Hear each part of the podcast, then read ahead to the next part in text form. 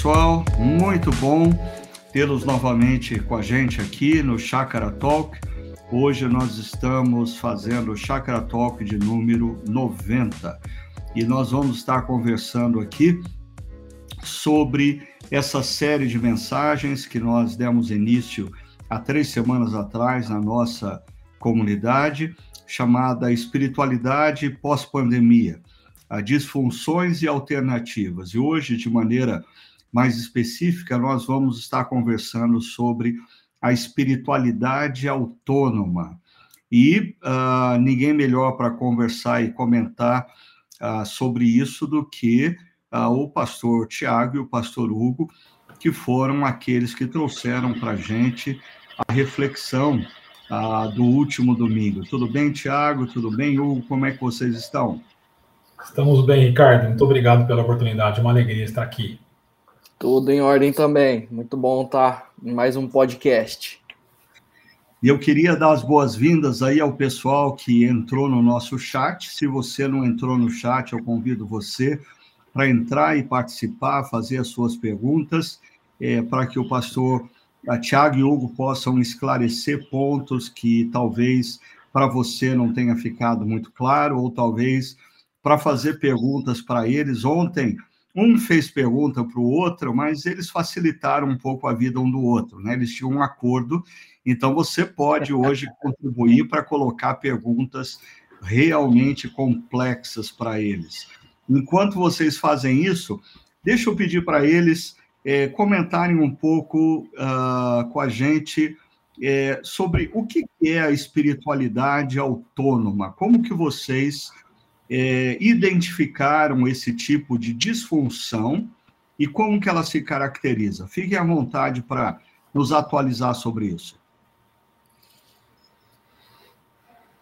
Bom, ah, como que a gente, né, respondendo a sua pergunta, como que a gente caracterizou isso? Nós estávamos numa conversa entre a equipe pastoral e pensando, refletindo sobre é, como que tem sido as pessoas ah, desenvolvendo sua espiritualidade ah, antes da pandemia, no meio da pandemia e no pós-pandemia, embora a pandemia ainda não tenha acabado, né? Ah, e a gente traçou alguns perfis da maneira como as pessoas estão desenvolvendo, e uma delas é essa espiritualidade autônoma, onde as pessoas, elas já, esse grupo de pessoas já existiam antes da pandemia, elas já flertavam com essa ideia de gosto de Jesus, mas não gosto da igreja, mas a pandemia vem, acelera os processos e então elas acabam assumindo de que, assim, ah, eu não quero mais estar ah, junto de uma organização, junto ah, de uma comunidade de pessoas que pensam diferente de mim, junto de pessoas que têm opiniões já formadas, enfim. E aí as características são pessoas que elas se conversam entre iguais, embora elas afirmam ser cristãs e não participem de uma comunidade cristã, mas elas continuam conversando com um grupo de pessoas cristãs que pensam da mesma forma, são pessoas críticas, ah, que elas criticam os pastores, elas criticam a, a, liderança da qual elas faziam parte, das decisões que foram tomadas ao longo da pandemia. São pessoas que pensam demais na opinião delas, elas pensam demais nas vontades delas e elas acabam que não se envolvendo e não fazendo uso dos seus dons, do seu tempo, servindo pessoas que pensam diferentemente, elas não contribuem com o serviço delas, né? Essas são algumas características, e se o Tiago quiser contribuir também um pouquinho mais nesse, nessas características, fica muito à vontade, Tiago. É, eu só adicionaria que essa espiritualidade autônoma ela vem na esteira de uma busca por autonomia muito característica dos, das últimas gerações. Então, essa autonomia ela, ela não se restringe apenas a, a, a espiritualidade, mas ela também diz respeito a, ao modo de vida, né? Então as gerações mais novas, elas, elas tendem a buscar uma autonomia em todas as coisas, como a gente até tentou usar ontem lá no, no exemplo da Rey, do, da nova trilogia do Star Wars. E então, como a resultado dessa, dessa mentalidade, autônoma, você tem, então, o que a gente chama de espiritualidade autônoma. É, e por detrás disso ah, tá o orgulho, né? Como a gente conversou ontem. As pessoas, elas. Ah, elas são tão. Uh, se importam tanto com a opinião delas e menos com a opinião dos outros, e até mesmo em relação a próprias escrituras, que elas optam por dizer, não, eu sei o que é o certo, e elas rompem. Como você mesmo disse, tem muito a ver com a geração atual, né? É, essas pessoas, elas rompem com a igreja local, mas elas continuam se afirmando cristãs e, e desenvolvendo a espiritualidade delas do jeito delas. Então, é, eu diria que, pelo que eu estou entendendo que vocês estão colocando, a pessoa que incorpora a espiritualidade autônoma ah, são pessoas que, primeiro, rompem com a igreja local, na sua expressão mais formal, e passam a conviver ah, somente entre iguais, pessoas ou grupos aonde todos pensam mais ou menos na mesma direção. É, por favor, me corrijam ou me complementem para a gente ter total clareza do que vocês estão falando. É, eu, eu acho que é isso mesmo, Ricardo. Tanto é que a gente tentou usar duas imagens ontem, né? Uma é da câmara de eco, ou seja, pessoas buscam grupos e outras pessoas que simplesmente ecoam suas próprias ideias. Elas não estão dispostas a ouvir coisas ou opiniões, posições diferentes de pessoas de gerações diferentes, de pessoas com perspectivas diferentes da vida. E o Hugo também trouxe uma imagem muito interessante que é a, o labirinto de espelhos, porque no labirinto você está perdido e você quer encontrar o caminho para sair. Mas no labirinto de espelhos você sempre está olhando para você mesmo. E a ideia é que você busca a solução em você mesmo. Então você está o tempo todo ah, dentro das suas próprias opiniões, buscando só ah, o que, que você entende que é o certo. É o que a gente chamaria de entrar numa bolha, né? Mas a pessoa nunca consegue sair do labirinto de espelhos por causa disso. Então, são pessoas assim, e é interessante, né? Porque essas pessoas elas elas se julgam pessoas abertas, tolerantes, né? conectadas com o diferente, mas na verdade é exatamente o oposto. Hum, são pessoas intolerantes que não aceitam o pensamento diverso. Uhum. E, e, de... por favor, Hugo, vai em frente. De maneira prática, eu diria assim: essas pessoas elas frequentavam uma igreja local de maneira um pouco mais formal, com uma liderança clara, uma estrutura, e aí de repente elas afirmam assim: não, eu, eu sou igreja. Só que aí elas não frequentam o culto, elas não celebram, e aí elas acreditam que porque elas estão no final de semana ao redor de pizza com seus amigos iguais, com as mesmas críticas, eles criticam talvez, ah, porque na minha igreja é, a liderança tomou tal decisão em meio à pandemia, aí todo mundo critica ao redor da pizza. Ah, porque a música, e aí critica o estilo musical da igreja dele ou dela, ao redor da pizza. Mas ali não tem uma celebração, não tem adoração, não e, e é engraçado como o próprio Tiago disse, né? São pessoas que acabam ah, invertendo aquilo que eles afirmam ser. Eles são tolerantes, eles são inclusivos, mas o que eles estão fazendo é excluindo, o que eles estão fazendo acaba sendo aí sabotando a própria igreja de Cristo e se opondo até mesmo à escritura, né? Porque eles não estão se submetendo ao que as escrituras dizem, eles estão sabotando a própria igreja de Cristo, Ricardo. É, quando a gente olha para as escrituras, e vocês salientaram isso, é, é óbvio que, assim, o plano de Deus é um plano que passa pela comunidade, né?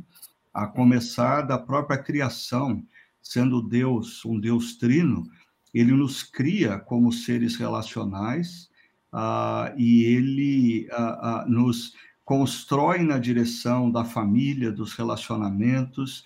Então, é, essa afirmação de que eu creio em Jesus, mas eu não quero a igreja de Jesus, ela se torna complicada, né? É claro que no outro lado da linha, a pessoa vai te perguntar, mas o que é a igreja de Jesus? Se eu me reunir com um grupo pequeno de amigos que compartilham a mesma fé, isso não é igreja de Jesus? Então, eu queria jogar para vocês essa pergunta. A, a, o que é a igreja de Jesus? Eu posso me reunir com um grupo de amigos todo domingo para ler as escrituras e orar, isso é a igreja de Jesus? Eu vou deixar para o nosso biblista. É, eu, eu, o Hugo é meu amigo, ele gosta de mim. É, eu, eu, eu diria que pode ser, mas pode não ser também. O que eu quero dizer com isso?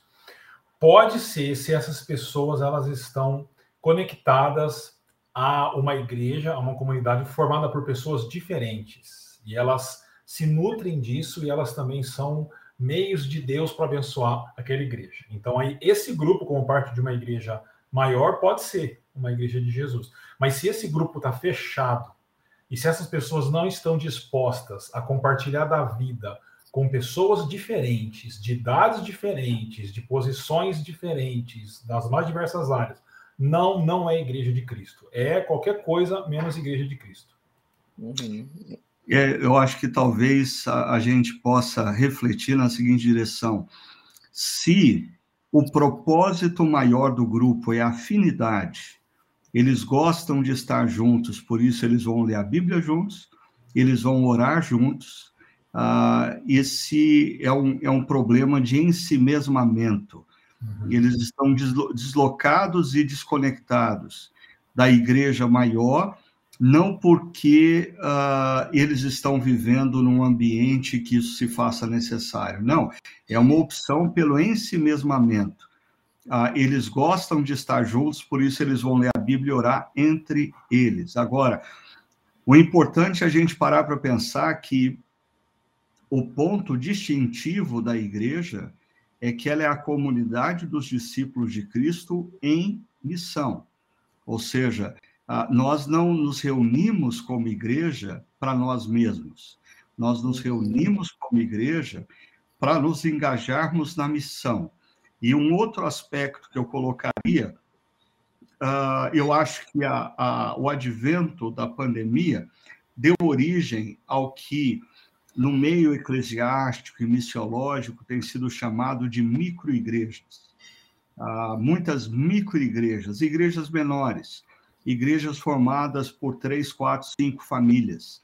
Mas um ponto importante dessas microigrejas é que elas, para a própria saúde do grupo e cuidado do grupo, elas estão normalmente conectadas a uma estrutura maior, aonde existem uh, líderes maduros que podem cuidar do líder dessa microigreja e até garantir que o ensinamento oferecido naquela microigreja é um ensinamento saudável, é um ensinamento biblicamente correto. Né? Eu acho que o, o grande problema da espiritualidade autônoma é que torna as pessoas desconectadas de qualquer liderança. É porque uhum. qualquer, me submeter a, a, um outro pastor, a uma outra liderança espiritual, a outro mentor, como vocês muito bem ah, ilustraram lá, mostrando a figura do Star Wars para a gente, que eu achei sensacional, mas tudo isso para pessoas ah, que incorporaram a espiritualidade autônoma é um grande assim é uma grande agressão. Eu me submeter a outro eu me deixar guiar por outro eu me deixar cuidar de outro. Então, acho que a grande pergunta que a gente precisa fazer é por que, que as pessoas passam a se reunir num grupinho menor e não conectados a uma igreja local? Ah, é porque elas querem estar engajadas na missão e servirem outros, ah, ou porque elas não querem estar debaixo da supervisão e do cuidado de outros? Eu acho que esse é um ponto importante para a gente considerar. O que vocês acham? É.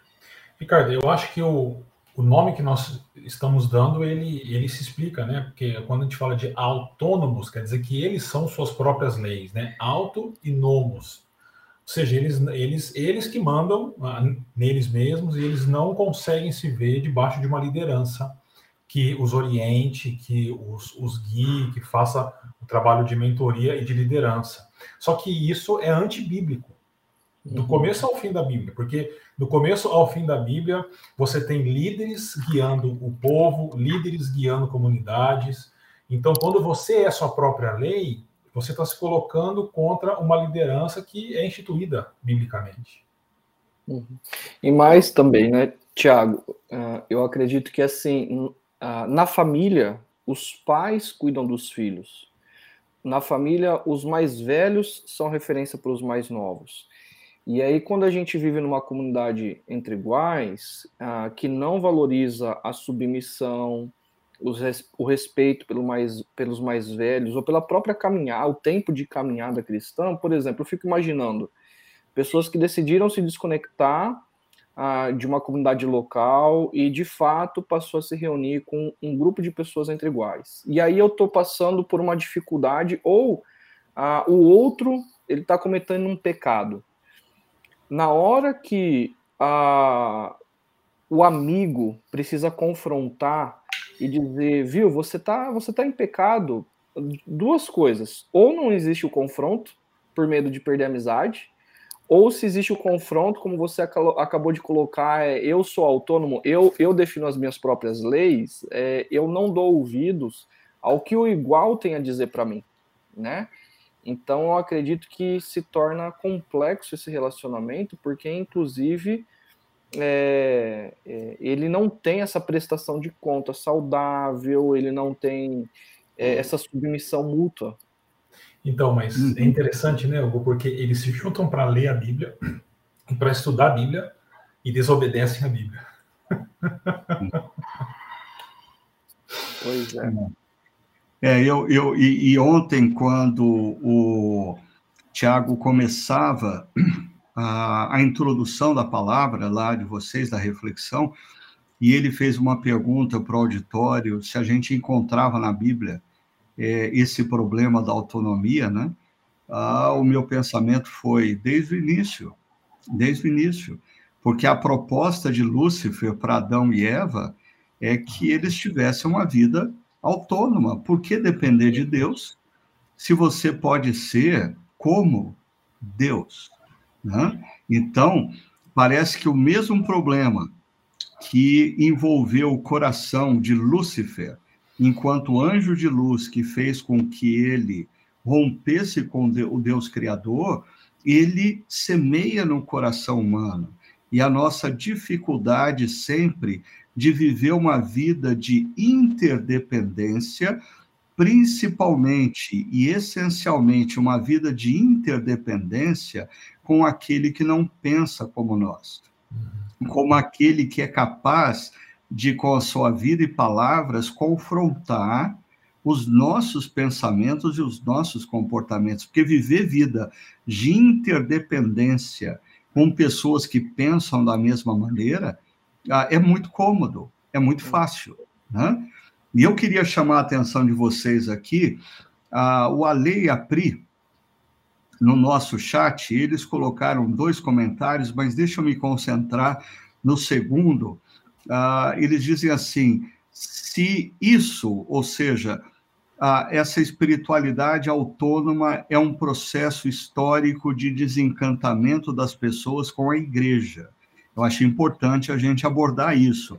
Existe, existe esse lado do desencantamento com a igreja, ou seja, pessoas estão se desconectando da comunidade local na sua a, a expressão formal por desencanto. O que, que vocês acham? Eu, uh, eu entendo duas, dois caminhos aí. Um, eu acredito que sim, existam pessoas que com ah, são cristãos autênticos, cristãos sérios, e por perceberem como as suas igrejas ou a própria liderança lida com algumas questões, elas decidiram e optaram por não fazer parte de uma igreja formal. Elas se desencantaram com aquilo, com aquilo que eles viram nos bastidores, né? E, por um outro lado, eu acredito que seja um, o espírito da nossa cultura pela autonomia.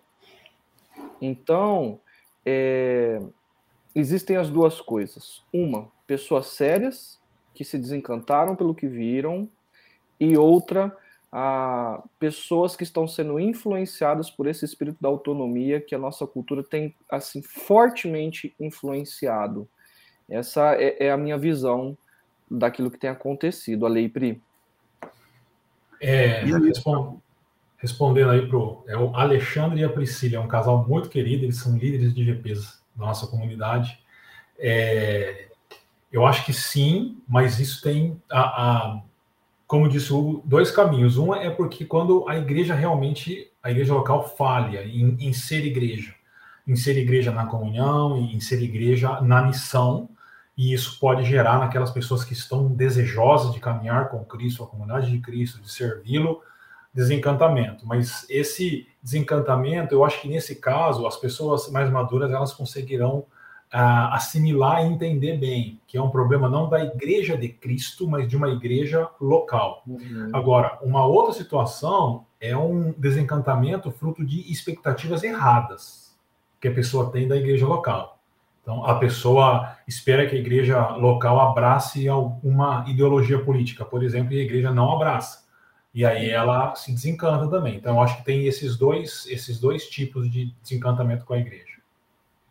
Muito bom. Legal, deixa eu, deixa eu tentar é, alinhar aqui, porque diante do que vocês falaram, é, primeiro, a, a gente tem que admitir que existem pessoas que estão desconectadas da igreja e uh, se tornaram meio que autônomas, uh, não porque elas são orgulhosas e arrogantes, mas porque elas se decepcionaram seriamente com o que aconteceu na igreja, com um líder abusivo, um líder moralmente corrupto que manipula pessoas. Existem pessoas assim, né, que eh, estão distantes da igreja porque a experiência delas com a igreja local foi terrível, as feriu. Agora, por outro lado, como ah, o Hugo estava colocando, Uh, existem pessoas que estão desconectadas da igreja ou caminhando para isso, é porque uh, são orgulhosas, são arrogantes e elas não se sentem confortáveis com nenhum tipo de relação é, é, de submissão, de orientação, uh, de cuidado.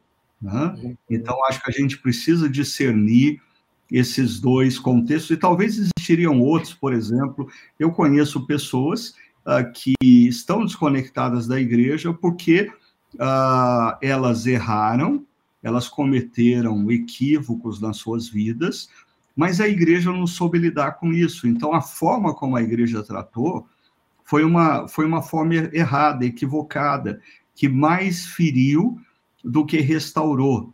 E eu acho que pessoas assim a gente precisa, com carinho e cuidado, ir atrás, porque não é uma questão de orgulho ou arrogância, é uma questão, de fato, de decepção ou desencantamento com a igreja. Agora, deixando muito claro o que vocês colocaram é sério. Ah, não vamos confundir isso com pessoas desencantadas porque a igreja não agiu como ela gostaria que a igreja agisse, principalmente na dimensão política, uh, ou uh, pessoas que têm dificuldade com qualquer tipo de relação de cuidado e orientação. Ou seja, eu conheço pessoas que já passaram ao longo da sua vida por cinco, seis igrejas. Em todas elas, a pessoa saiu brigada dizendo que a igreja não presta. Ou seja, é, alguma coisa de errado existe nessa pessoa, no coração dela, e ela precisa uh, se repensar. Né? Agora, deixa eu mudar de tópico aqui, porque a, a Regina Magnani, eu acho que a Regina é lá de Londrina, minha terra natal. Pelo menos eu vi aqui um comentário dela no chat, né? E ela já tinha mandado um, um, um outro comentário para a gente, eu ia fazer menção, mas aproveitando que ela acabou de colocar lá no chat, é, que eu acho que é uma outra coisa complicada.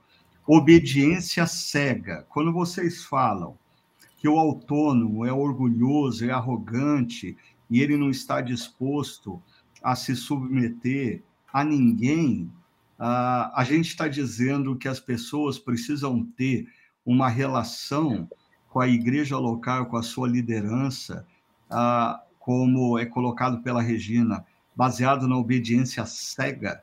O que os nossos líderes dizem, a gente tem que abaixar a cabeça e fazer? É, eu diria que líder que exige obediência cega, bom líder não é e não deve estar com boas intenções. Eu já começo Só por aí. de, de, de, carnaval, né? Tem uma modinha de carnaval que você essas palavras, mas é. vamos lá. então, eu diria que se alguém exige a obediência cega, é, já está no mau caminho, né? já é um negócio ruim, porque o que a gente está dizendo é de uma obediência bíblica e de uma relação, por exemplo, de um líder com quem é, é liderado, de honestidade, de integridade, né? Ah, de ah, onde há um espaço para se conversar e para se perguntar.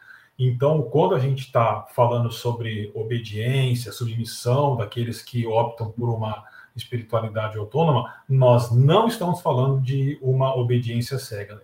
Nem é isso que a gente falou ontem. É uma coisa bem diferente. Uhum. E também, então, Regina. Diga... Desculpa, Ricardo, pode seguir. Vai lá, Hugo. É, Regina, é assim, a gente, uh, pelo menos na nossa conversa, a gente, ou a nossa compreensão não é de uma obediência cega. Então, por exemplo, uh, quando cristãos maduros leem as escrituras, né, as próprias escrituras elas falam nossa consciência e, e, um relacionamento saudável entre cristãos e a, e a, liderança é: ei, o que vocês estão propondo, a sugestão de vocês, vai, vai contra as escrituras, né? E o saudável seria os líderes acolherem, ouvirem. E também existem questões, por exemplo, de preferências pessoais e, e a, a, a orientação norteadora de uma comunidade. Então, eu acho que a questão do orgulho não está vinculado a uma obediência cega, mas está em querer que as suas preferências sejam feitas. E até mesmo existem pessoas que não querem nem saber por que, que aquilo é a, a posição da igreja. Por que, que a igreja fez essa opção? Por que, que a liderança está orientando nessa direção? As pessoas simplesmente elas criticam, né? Elas é, e isso pode parecer que elas ah, ah, como que eu posso dizer? Perdão, meu raciocínio não está tão claro uh, mas elas não têm, elas não se submetem em razão alguma, né? O completo oposto da obediência cega, que é você se submeter sem crítica alguma. Eu acho que ambas as questões é necessário entender o porquê que a liderança está orientando naquela questão e se é uma, uma posição bíblica ou se é uma questão secundária também, né? É, eu, eu, eu acho que um pouco disso que vocês estão colocando nos remete a determinados princípios e valores bíblicos que eu, eu tenho andado surpreso de como a ah, princípios e valores bíblicos básicos parece que foram esquecidos é, por cristãos e muitas vezes até por pastores e líderes também, né? Porque para mim é tão óbvio que, vamos supor, eu estou numa igreja eu sou membro de uma comunidade local e o pastor uh, ensinou uma coisa numa direção que eu acho biblicamente complicada. O que, que a Bíblia diz que eu devo fazer uh, não é, no meu grupo pequeno, dizer esse pastor não é bíblico. Ou virar para a pessoa que está sentada do meu lado na igreja e dizer esse pastor está ensinando heresia. Não, biblicamente, eu devo marcar um café com esse pastor, sentar com ele e bater um papo dizendo: ah, meu irmão, é, você ensinou isso, eu entendi bem nessa direção, ou eu entendi de maneira equivocada. Aí pode ser que dessa conversa ah, surjam ah, três possibilidades. A primeira delas é o pastor esclarecer e eles chegarem à conclusão de que eu, por exemplo, eu entendi errado o que o pastor havia dito, ou o pastor não foi claro e ele admitiu isso, mas a gente pensa da mesma forma e vamos seguir em frente. Uh, a segunda opção é a gente chegar à conclusão que eu, como membro da igreja e aquele pastor, naquele ponto a gente não converge, a gente tem divergências, mas aquele ponto é periférico. Aquele ponto não, não, não impede a gente de caminhar juntos, não é porque aquele pastor não concorda com o que eu penso em, em um aspecto periférico eu vou romper a relação com esse pastor e com a comunidade local. Agora, a terceira opção é uh, eu chegar à conclusão que, de fato, aquele pastor está ensinando algo que é, é, é, é, é errado no essencial uh, uh, da palavra e que eu, como cristão, eu não tenho como me submeter a uma pessoa que não está ensinando, de fato, o que é bíblico, o que é correto, o que é coerente.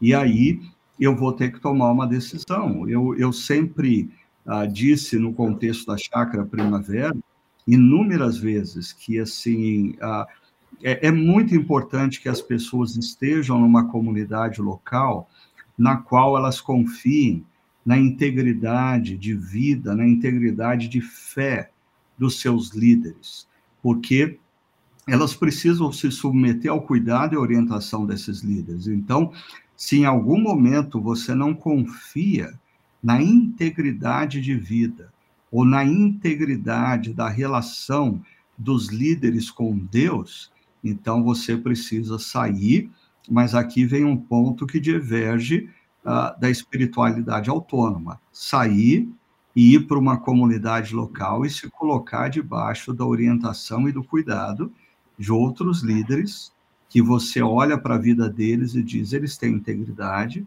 você olha para a piedade deles, a relação com Deus, e você diz, eles são pessoas tementes a Deus. Então, acho que esse é um ponto que eu não vejo acontecendo hoje nas nossas igrejas e me surpreende, porque para mim isso é o beabá uh, de como lidar com divergências entre discípulos de Cristo. Vai ao encontro do seu irmão, que você tem alguma coisa contra ele, senta com ele e conversa com ele. Talvez você chegue à conclusão que foi má compreensão das partes, talvez você chegue à conclusão que vocês pensam diferente, mas num ponto periférico, ou você chegue à conclusão que não, vocês divergem em um ponto essencial da fé cristã e eu não posso continuar debaixo da liderança uh, dessa pessoa. Né?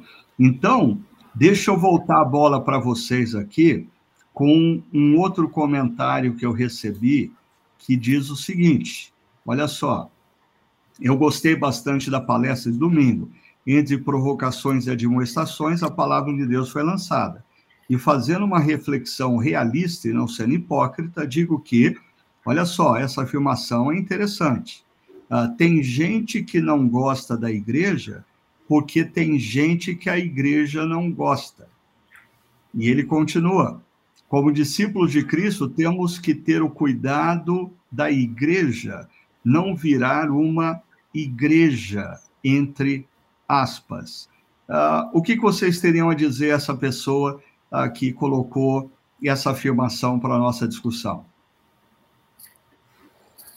Eu acredito que essa pessoa está sendo muito transparente.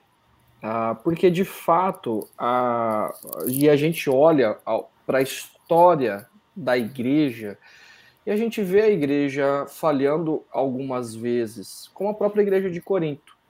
Ela se tornou uma igreja, ou havia ali um grupo de, de pessoas que excluíam outras, os mais pobres, se julgavam superiores e por isso elas não se submetiam a a, alguns princípios da moralidade cristã relacionadas à sexualidade, né? Então, essa pessoa ela levanta esse questionamento muito bom. E nós que pelo menos uh, temos buscado não sermos hipócritas e transparentes, precisamos assumir as nossas falhas, as nossas limitações e compreendermos que a gente precisa se arrepender. Por outro lado, existem uh, igrejas ou grupo de pessoas que excluem aqueles que são diferentes ou que cometem pecados de alguma maneira. Eu percebo duas questões. Uma questão é que a igreja ela deve ser inclusiva no sentido de que todos nós somos pecadores, né? E nós devemos abraçar as pessoas como elas são. Ah, porém, o que é, me gera um ponto de atenção é que a gente precisa lidar com o pecado com o pecado. E Jesus morreu para salvar a gente por causa dos nossos pecados. E quando existem confrontos em relação, de, em relação a pecado, dizendo, ei, você está errando. A primeira, a primeira, ou você está pecando, a primeira reação é se as pessoas não gostam de mim.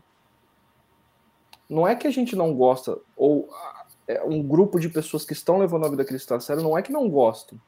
A gente é aceito no estado que nós estamos, mas Cristo quer trabalhar em nós e ele morreu para que nós deixemos de ser escravos do pecado. Eu acho que existem duas coisas aí. Diga, Ricardo. É, e, e, fazendo menção ao Filipians, que você mesmo mencionou ontem, uma frase que para mim dele é muito certeira acerca disso é: Deus nos ama uh, o suficiente para nos acolher como estamos, mas Ele nos ama demais para permitir que continuemos os mesmos. Então. Ou seja, para mim, esse é o reflexo de como a igreja deve lidar com as pessoas. Nós devemos amar as pessoas e recebê-las do jeito que elas se encontram. Mas nós precisamos amar essas pessoas demais ah, para não permitir que elas continuem uh, errando, se ferindo, ferindo outras. Ou seja, talvez aqui exista um ponto de, de uma, uma, um divisor de águas. A, a igreja deve acolher e amar as pessoas do jeito que elas se encontram, mas a igreja deve amar essas pessoas demais para permitir que elas continuem errando a, a, e cometendo deslizes e ferindo a si mesmas e ferindo outras. Né? Ah, desculpa, você ia complementar, Hugo? É, exa você deixou conciso o meu pensamento. Legal. É isso mesmo. Mas deixa eu provocar o Tiago, então, porque ontem eu ouvi de vocês várias vezes essa expressão é gente que gosta de Jesus, mas não gosta da igreja.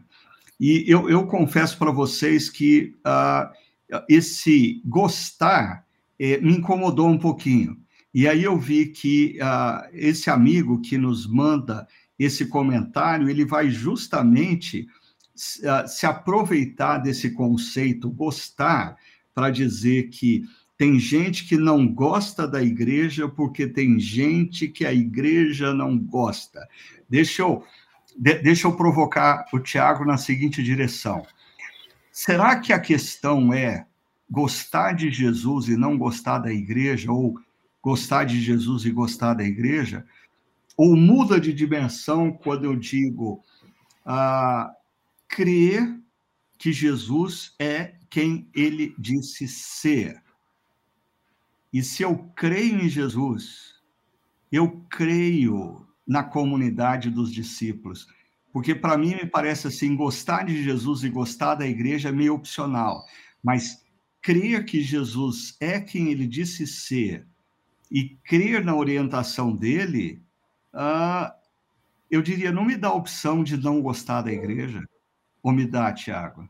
Não, não dá. Eu concordo plenamente com você, porque quando a gente. Vamos colocar um, um, uma palavra mais pesada aí que é amar. Se nós amarmos a Jesus, nós necessariamente amaremos a igreja. Porque Jesus teria outras formas de se manifestar para o mundo, mas ele optou em fazer isso através de um povo. Uhum. E esse povo que a gente chama de igreja. E eu sempre me lembro, quando eu converso sobre isso, de, de Atos capítulo 1, versículo 1, quando Lucas escreve para Teófilo dizendo: Olha, eu escrevi para você, falando do Evangelho, o que Jesus começou a fazer e a ensinar. Mas a construção original ali dá uma ideia muito clara de que Jesus começou a fazer e a ensinar, e ele continua a fazer e a ensinar, mas agora através da igreja, pelo Espírito através da igreja. Ou seja, quando a gente fala que a gente gosta de Jesus, mas não gosta da igreja, a gente está negando o próprio Jesus, porque a igreja é a manifestação de Jesus no mundo e na missão. Então, eu concordo plenamente com o seu comentário.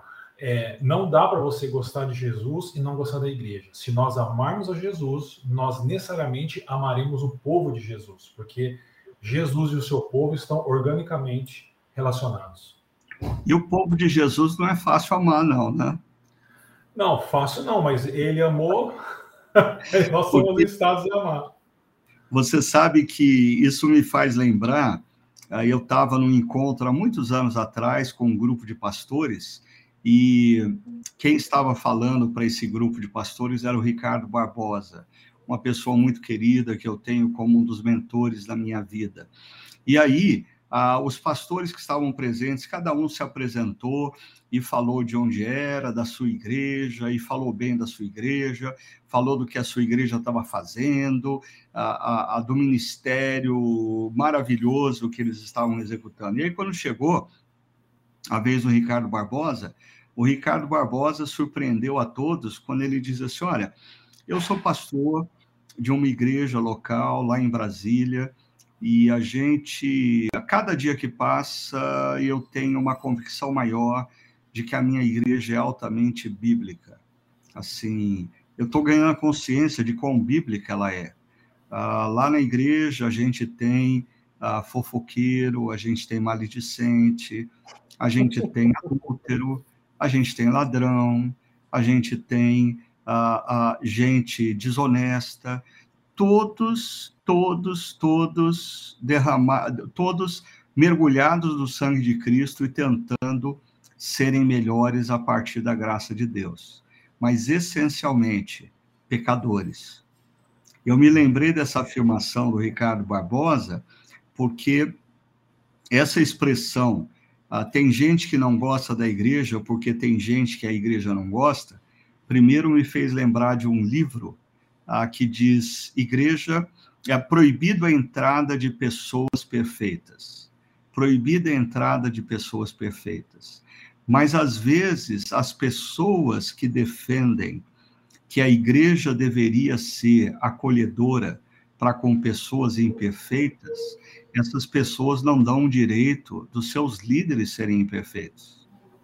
Elas são cruéis no juízo dos seus líderes. E eu diria que muitas vezes pastores se esquecem que a igreja local é exatamente o que a gente encontra quando lê a, a carta de Paulo aos Coríntios uma comunidade de pessoas, alguns imaturos, alguns maledicentes, outros insubmissos. Eu diria até que tem muito pastor que abandona o ministério porque a expectativa que ele tinha de igreja não é bíblica. Não é bíblica. Mas quando a gente olha para a carta de Coríntios, a gente diz: bom, uh, é, essa é a realidade. A igreja, a Vera está colocando aqui, a igreja é um grande hospital, né? E ela faz menção aqui de algo que, certa ocasião, a gente comentou lá na igreja, que a gente deveria perceber que cada um de nós tem um, uma placa pendurada no pescoço em obras. Deus está trabalhando nas nossas vidas, então isso demanda da gente um outro olhar para a igreja. Só desculpa delongar, mas é, é porque assim me veio isso, que essas pessoas da espiritualidade autônoma, eles dizem, ah, a igreja demanda a perfeição das pessoas, a igreja não aceita pessoas imperfeitas, mas essas pessoas estão saindo da igreja porque elas não dão direito nem dos seus líderes serem imperfeitos. E como o Tiago acho que colocou na pregação, eles são comparados ao problema lá de Corintos, pneumáticos. Né? Tiago, relembra para gente quem eram os pneumáticos que Paulo eh, fala acerca deles na carta e quais eram os problemas que eles traziam para a vida da igreja de Corinto. Então, no pensamento da época do mundo greco-romano, já num incipiente gnosticismo surgindo, haviam, haviam três, três tipos de pessoas. O primeiro eram os carnais, que eram pessoas espiritualmente ignorantes, completamente, e eram quase que animais. Ah, o segundo nível seriam os cristãos, então, pessoas que tinham um pouco de espiritualidade, mas nada assim é, demais, eram pessoas mais ou menos. E você tinha esses pneumaticós aí, que eram os espirituais. Eles tinham recebido um tipo de revelação, eles tinham sido iniciados em mistérios, e eles eram super espirituais. É essa palavra que Paulo usa lá em 1 Coríntios. Eles, né? eles tinham feito pós-graduação em teologia, tinham lido ah, ah, é, teólogos reformados, então eles se consideravam melhor do que os outros. Né? Sim, né? eles tinham feito uns cursos aí pela internet de, de teologia, e aí eles se julgavam superiores. E isso era muito claro. E por causa disso, eles eram ah, instrumentos de ah, tensão dentro da igreja. Então, na divisão entre os líderes, então eu sou daquele, eu sou daquele, eu não tenho líder nenhum, tal. Eles é, relativizavam a imoralidade. Eles é, eram ah, egoístas porque eles não estavam pensando naqueles irmãos e irmãs ainda no início da caminhada cristã, se eles são assim, se eles não conseguem entender como eu, problema é deles, não meu, né? É, e são pessoas que então promoviam e tinham esse tipo de espiritualidade autônoma. E eu acho, assim, só para terminar essa minha fala, muito interessante, Ricardo, porque o paralelo que a gente pode fazer entre eles lá em, lá em Corinto e os que a gente e os que são autônomos hoje é muito direto. O trabalho hermenêutico nem é tão difícil de fazer assim, para você identificar essas, essas pessoas. Antes da gente continuar, deixa eu citar aqui o Daniel Scorn, porque a, a afirmação dele vale a pena ser mencionada aqui. Ele diz assim: olha, a igreja é como uma oficina, uma oficina mecânica, mas a gente quer que se pareça com uma concessionária, tudo limpinho e impecável. Sensacional, Daniel. Parabéns. É e, nós, pastor... e nós, pastores, somos os mecânicos, então, né, Ricardo? Tudo cheio de graxa.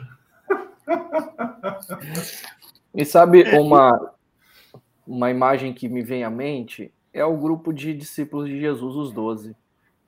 Eu, eu, não, não me encaixa na cabeça as pessoas quererem é, amarem a Jesus, mas quererem uma igreja que todo mundo pensa ser igualzinho, que concorde com elas, porque eh, na comunidade dos, dos 12 ali, dos mais próximos, a gente tem Mateus e a gente tem Pedro. Eu imagino assim as cutucadas que um dava no outro, mas eles amavam a Jesus e Jesus assim ao longo de três anos manifestou a importância a, da diversidade entre eles, de um discordar do outro, de que o reino é muito maior do que opiniões e preferências pessoais, o reino não se enquadra em nenhuma ideologia, e, e essa é a beleza. Né? Então, assim, é como se Pedro dissesse assim: Eu não quero mais é, essa comunidade aqui. Né? Eu amo a Jesus, mas eu não quero essa comunidade que Jesus criou. Ou Mateus também fizesse a mesma coisa. É, a, a, a essa imagem que me vem, só para colaborar mais um pouco, é que quanto mais a gente olhar para o que Jesus iniciou na história, mais a gente vai ver como deve ser hoje, né? Uma, uma comunidade de pessoas que têm dons diferentes, histórias diferentes, opiniões diferentes, mas a centralidade está no amor a Cristo e, como consequência, amor à comunidade. É, eu, quando eu olho para os meus 35 anos de caminhada ah, em igreja local, né? Ah, como pastor, porque eu tinha uma caminhada anterior num contexto de comunidade local também. Ah, uma coisa que eu percebo é o seguinte: quanto mais as pessoas se envolvem no serviço na comunidade local, no serviço a outros, ah, menos tempo e disposição de coração elas têm para discordâncias uh, e divisões. Mas, via de regra, discordâncias e divisões vêm de pessoas que não estão engajadas efetivamente no serviço a outros. Né? Agora, o pastor Silas ele fez uma menção aqui. Ele diz: Jesus disse que veio para curar os enfermos. Os fariseus não se achavam doentes eu achei interessante porque a gente está falando desse grupo de pessoas que se acha superior e, consequentemente, os doentes são os outros. Né? A diferença é que os fariseus achavam que os doentes eram os publicanos e as prostitutas que estavam de fora da religiosidade uh, judaica. Hoje, o pessoal da espiritualidade autônoma acha que os doentes são os que estão na igreja local. Eles são sãos. Né? Agora, voltando lá aos pneumáticos uh, de, de, de Corinto, Tiago, é, é, é, interessante porque uh, esses, aqueles caras eles passaram a resistir grandemente à própria autoridade apostólica de Paulo, né? Parece que assim, a, a, a, segunda carta aos Coríntios é escrita porque Paulo sabe que ali tem um grupo que está detonando ele e questionando a autoridade apostólica dele. Ou seja, os caras se achavam melhor do que o apóstolo Paulo. É isso mesmo? É, é assim, porque quando você lê 1 Coríntios, você, você sente um Paulo. Quando você lê 2 Coríntios, você sente o Paulo abatido. Né? É, o Enterwright vai falar sobre isso, de como que é, fica claro no texto de 2 Coríntios que ele vai falar até que Paulo estava em depressão, ele, ele, muda de assunto muito rápido, porque aquilo bateu realmente nele. Né? E ele tem que, de novo, como ele fez em 1 Coríntios, defender o seu apostolado. Mas isso se resume dessa forma mesmo como você colocou, Ricardo. Aqueles, aquelas pessoas, elas eram, elas se julgavam tão espirituais que elas se julgavam melhores que o próprio apóstolo Paulo. E é curioso, de novo, essa relação, porque os é, é, que abraçam a espiritualidade autônoma, eles estão lendo Paulo, mas eles não obedecem Paulo. Porque se Paulo tivesse aqui, ele falaria para nós o que ele fala nas suas cartas a respeito de presbíteros, de pessoas mais velhas que orientem pessoas mais novas, como ele faz com o próprio Timóteo e com o próprio Tito, né? Então, assim, é muito clara a relação entre os pneumaticós, lá de 1 Coríntios, e, os, ah, e aqueles que promovem a espiritualidade autônoma hoje. Então, assim, o resumo é, os que promovem a espiritualidade autônoma hoje, de uma certa maneira, também se julgam superiores a Paulo. Então, eu quero caminhar para o final, é, colocando para vocês um, um, um, uma pergunta que eu acho que é crucial nessa coisa. Ah, bom, é, eu, eu sou uma pessoa que eu estou decepcionada com a igreja. E eu estou flertando com a possibilidade de sair fora e viver a minha vida viver minha espiritualidade distante de uma comunidade cristã. É, o que, que vocês recomendam que eu faça para cuidar do meu coração e não errar nesse processo? O que, que vocês recomendariam a uma pessoa com esse perfil? Está decepcionado com a igreja, eu não estou falando de alguém orgulhoso e arrogante, foi alguém decepcionado com a igreja e que está uh, pensando e flertando com a possibilidade de sair fora e viver à parte. Uh, o que, que vocês recomendariam a essa pessoa? Eu recomendaria, primeiro, Ricardo, entender que não há vida cristã fora de uma comunidade cristã. Não há. Primeiro ponto, não há. Segundo, para que a pessoa consiga dimensionar bem e entender bem a igreja, ela pode estar decepcionada com uma igreja local, mas a igreja de Cristo, como a gente aprendeu até com o Gorin semana passada, ela é gloriosa, é o povo de Jesus, é o povo no, através do qual Jesus ele se manifesta. Então é importante redimensionar essa frustração, esse desencantamento, né? Agora, se a pessoa encontrar motivos reais para se desconectar de uma igreja local, por exemplo, como a gente viu aqui, a questão do ensino, da integridade dos, dos líderes, essa pessoa precisa fazer isso de uma maneira honesta, íntegra, em oração e, e já pensar numa conexão com uma outra comunidade cristã que ela julgue íntegra é, e séria e que ensine o evangelho. Eu diria essas três coisas. Posso acrescentar só uma coisa aí, Tiago, quando você fala é, da se existe problema de integridade, se existe problema ah, de ensino bíblico incorreto ah, no essencial, e a pessoa tiver que tomar a decisão de sair e ir para uma outra comunidade cristã, eu achei fantástico esse ponto, que não é se deslocar da comunidade cristã para o vácuo, mas se deslocar de uma comunidade cristã para uma outra comunidade cristã séria. Eu diria, uh, saia pela porta da frente, uhum. saia pela porta da frente. O que que é, eu, eu, eu chamo de sair pela porta da frente? É, marque um encontro com o seu pastor, é, informe para ele, porque ele pode ah, estar cometendo equívocos e erros que você considera assim, mas existe uma história de relação. Então, é, é, comunique, saia pela porta da frente. Eu acho que a, a coisa mais triste que acontece hoje nas igrejas é que, na hora de entrar na igreja, a pessoa quer marcar hora com o pastor para apresentar o currículo que ela tem, tudo que ela fez na vida. Na hora de sair, ela sai pela porta dos fundos, como se aquela igreja nunca a, a, ofereceu nada para a vida dela, nunca a abençoou. Né? Hugo, e o que você diria para uma pessoa que está desencantada, desiludida com a igreja, que está flertando com a possibilidade de se deslocar para esse vácuo e está flertando com, com esse equívoco. Uhum. Ah, vocês já colocaram tudo. Mas eu diria que assim, é, dizendo as mesmas coisas em palavras diferentes, são das motivações do coração.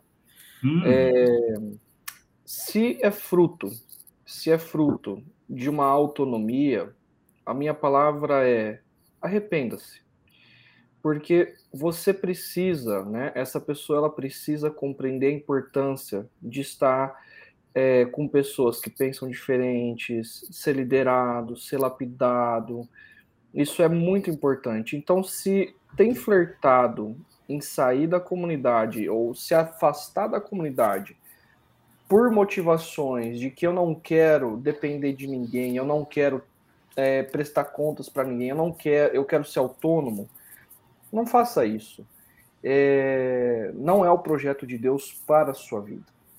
Agora, se você tá, se essa pessoa ela tá é, flertando em sair de uma comunidade cristã por mágoa, por problemas, é, tudo que o pastor Tiago e o pastor Ricardo já disseram, eu concordo 100%. Eu diria, ah, num primeiro momento, vá para uma comunidade cristã séria, onde você vai poder ser cuidado, onde você vai poder ser tratado, né? Porque muitas vezes eu já vi pessoas que saem de uma comunidade cristã onde ela pratica o ativismo e vai para uma outra comunidade cristã para também praticar o ativismo, e, e aquelas questões do coração não foram resolvidas, né? Então o pastor Ricardo acabou de dizer senta com o seu pastor, senta com quem tem que conversar, trata essas coisas, né? E vai para uma comunidade cristã onde você também vai poder ser cuidado.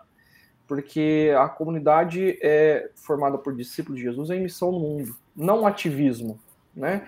Então algumas coisas precisam ser colocadas em ordem na mente, no coração, e essa é a minha palavra de, de orientação. E uh, para aquelas pessoas que estão nos ouvindo, estão bravas nesse momento, porque elas acham que vocês, com esse discurso, estão tentando manipulá-las, elas não são autônomas coisa nenhuma, elas não estão na igreja porque a igreja é uma comunidade de gente arrogante, uh, que fala em nome da verdade, e por isso elas não toleram a igreja. Uh, o que, que vocês diriam para essas pessoas? Ah, eu vou ser bem simples, Ricardo. Usando a última frase da, da ilustração que o Hugo trouxe para nós, lá do, do livro do, do. Dizer para esses queridos irmãos e irmãs, a gente está no mesmo barco. Você precisa entender que nós estamos no mesmo barco, que nós precisamos desesperadamente de Jesus. Graças a Deus o temos e que nós precisamos também uns dos outros, porque nós estamos no mesmo barco. E eu quero Eu primeiro vou brincar, você, você irônico aqui. Vem ensinar a gente a ser humilde. Mas eu quero, brincadeira à parte, é, uma coisa, o já falecido, um pastor que foi pastor meu é, a, na minha adolescência, início da minha juventude, pastor Eduardo Florencio. Né, eu me recordo dele já, já tinha mais de 60 anos, ele dizendo que, Hugo, você é novo e a Bíblia diz que se você quer ser sábio, ande com pessoas mais sábias, né? E isso eu aprendi desde cedo. E eu diria para essas pessoas que, assim, eu não creio que a igreja ela está sendo intolerante, sendo arrogante, né? E que essas pessoas elas são importantes. Vocês são importantes para nós e vocês têm ponto de vista que nós não temos.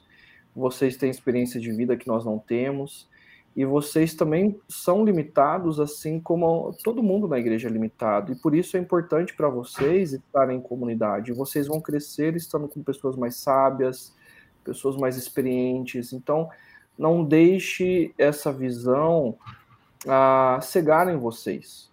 E como exercício de, como exercício de a maturidade cristã estejam no meio de pessoas que pensam diferente, de pessoas que estão no mesmo barco, como o Tiago colocou, e que são mais sábias que vocês. É fundamental, tá? Fundamental estar ao redor de pessoas assim. Então, ah, para ser sábio, a gente precisa estar ao redor de pessoas mais sábias e mais experientes que a gente. Caminhar isolado não é o caminho. Joia! Eu agradeço imensamente vocês por nos trazer essa reflexão. E vocês continuando aí, eu queria só dizer uma coisa para todo mundo que nos escuta. É, na nossa comunidade, a gente tem consolidado essa experiência de ter uma mensagem não apresentada num monólogo, mas apresentada num diálogo, e talvez as pessoas não estão, não estão se dando conta disso, mas ah, no domingo, nós temos a mensagem apresentada de forma dialogal. O Chakra Talk é uma continuidade dessa mensagem, que a gente continua conversando, e os grupos pequenos, para mim, é o ponto alto dessa discussão. Então, se você não participa de um grupo pequeno, eu queria desafiar você a participar.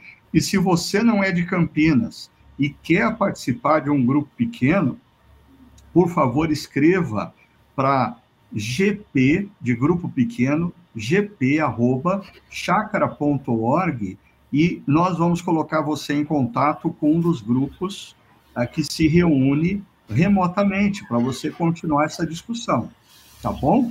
Então, eu queria agradecer mais uma vez o pastor Tiago, o pastor Hugo, uh, por essa uh, discussão tão rica que tivemos, viu? Que Deus continue abençoando vocês na caminhada. E queria convidar também todos vocês que estão aí nos acompanhando para no próximo domingo, no Espaço Paineiras, às 9, às 11 e às 19 horas, e no Chácara XP, lá no Espaço Barão, às 10 horas da manhã, continuar essa caminhada, nós vamos estar conversando sobre uma outra espiritualidade que pode ser disfuncional, pode ser alternativa. Você vai precisar ah, ouvir a mensagem para tomar a sua decisão. Nós vamos falar sobre espiritualidade digital. Espiritualidade digital. E eu quero insistir com você ah, com uma outra coisa. É, não apenas participe da reflexão do próximo domingo, como imediatamente envie as suas perguntas para nós, para a gente continuar conversando uh, sobre essa temática tão significativa que é esse momento que nós estamos vivendo, onde pessoas estão talvez caminhando na direção de uma espiritualidade disfuncional e não uma espiritualidade sadia, concreta, consistente, bíblica. Que Deus abençoe cada um de vocês, que vocês continuem caminhando ah, na graça de Deus e Deus continue derramando sobre vocês toda a sabedoria. Muito obrigado por estarem com a gente e até o próximo Chácara Talk.